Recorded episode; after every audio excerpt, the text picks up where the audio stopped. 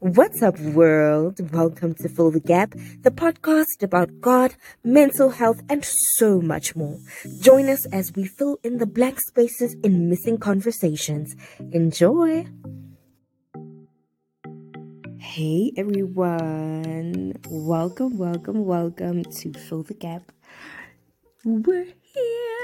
This is finally the very first episode that I'm um, well, I guess recording and publishing. This podcast has been a long time coming, guys. Um, I've been planning to do this for a good year, I'd say, and I've just been talking myself out of it more and more. Every time there's a new excuse, you know how it goes. You know how it goes. But yeah, nonetheless, here we are. Um, thank you for tuning in. Thank you for listening to my very first podcast. Um, I did put this out on my Instagram, but in case you didn't catch that post, I said that this podcast is going to be based on mental health. But I really want us to have very honest conversations about mental health, you know, to dig deep into things that maybe aren't really spoken about as it pertains to mental health and um, I want us to really learn together, grow together. You know, we're gonna cry together, child. We're gonna laugh together, child. Go through all the motions together, but ultimately, um, the goal is growth, learning, and unlearning. So, my uh, vow to you, I suppose, is to be genuine.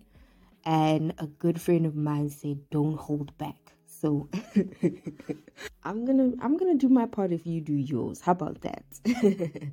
so please do subscribe. Um, follow me on my social media. Let me know what you think about the podcast. I really would love your honest feedback. If you have suggestions on topics that we can talk about, please do let me know, guys. Today's topic is entitlement. Dun dun dun. I think I would really love to talk about an aspect of entitlement that I recently learned and it hit me to the core. So, um recently when was it? 2 months ago. This was in August. This was the end of August when someone who was a really really good friend of mine um I would say kind of ambushed me it, it felt like an ambush. Okay. It felt like an ambush. She came at me all sorts of sideways, bombarding me with things, you know, calling me out, saying all sorts of horrible things about me. And, you know, I felt like, where's this coming from? Because I hadn't spoken to this person since literally January of this year. And I felt blindsided. How are you now coming to me with all of these things when you know, us not being friends wasn't there wasn't any fights, there wasn't a fallout, there wasn't there wasn't any drama, you know, we just stopped talking, you know, and then it hit me that hmm, you know, round about that time when she reached out to me, I had a L'Oreal commercial that was on social media.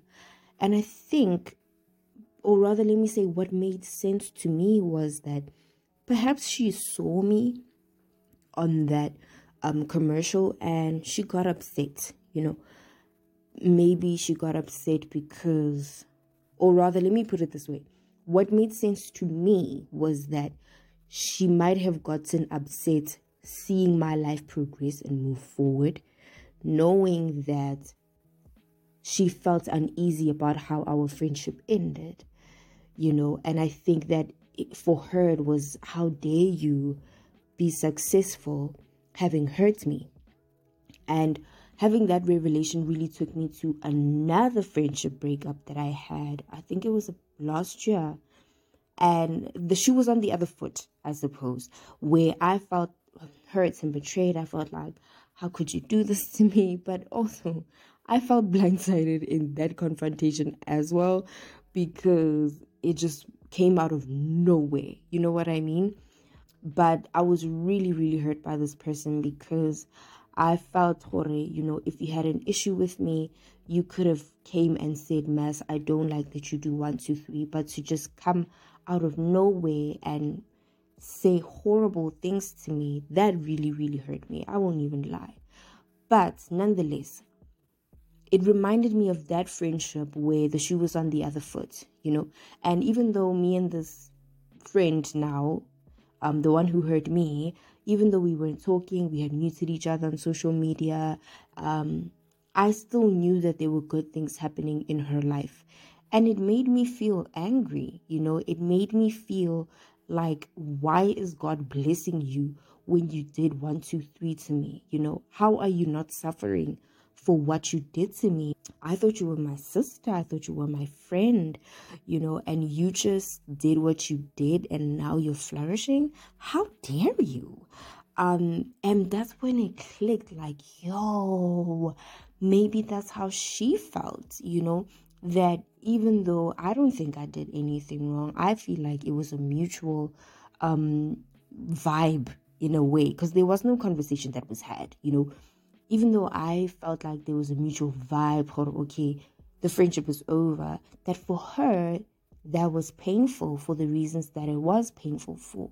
Yes, the way she addressed it was horrible. Oh, guys, I'm not even to get into half the stuff she said, but she said some really, really ugly things to me.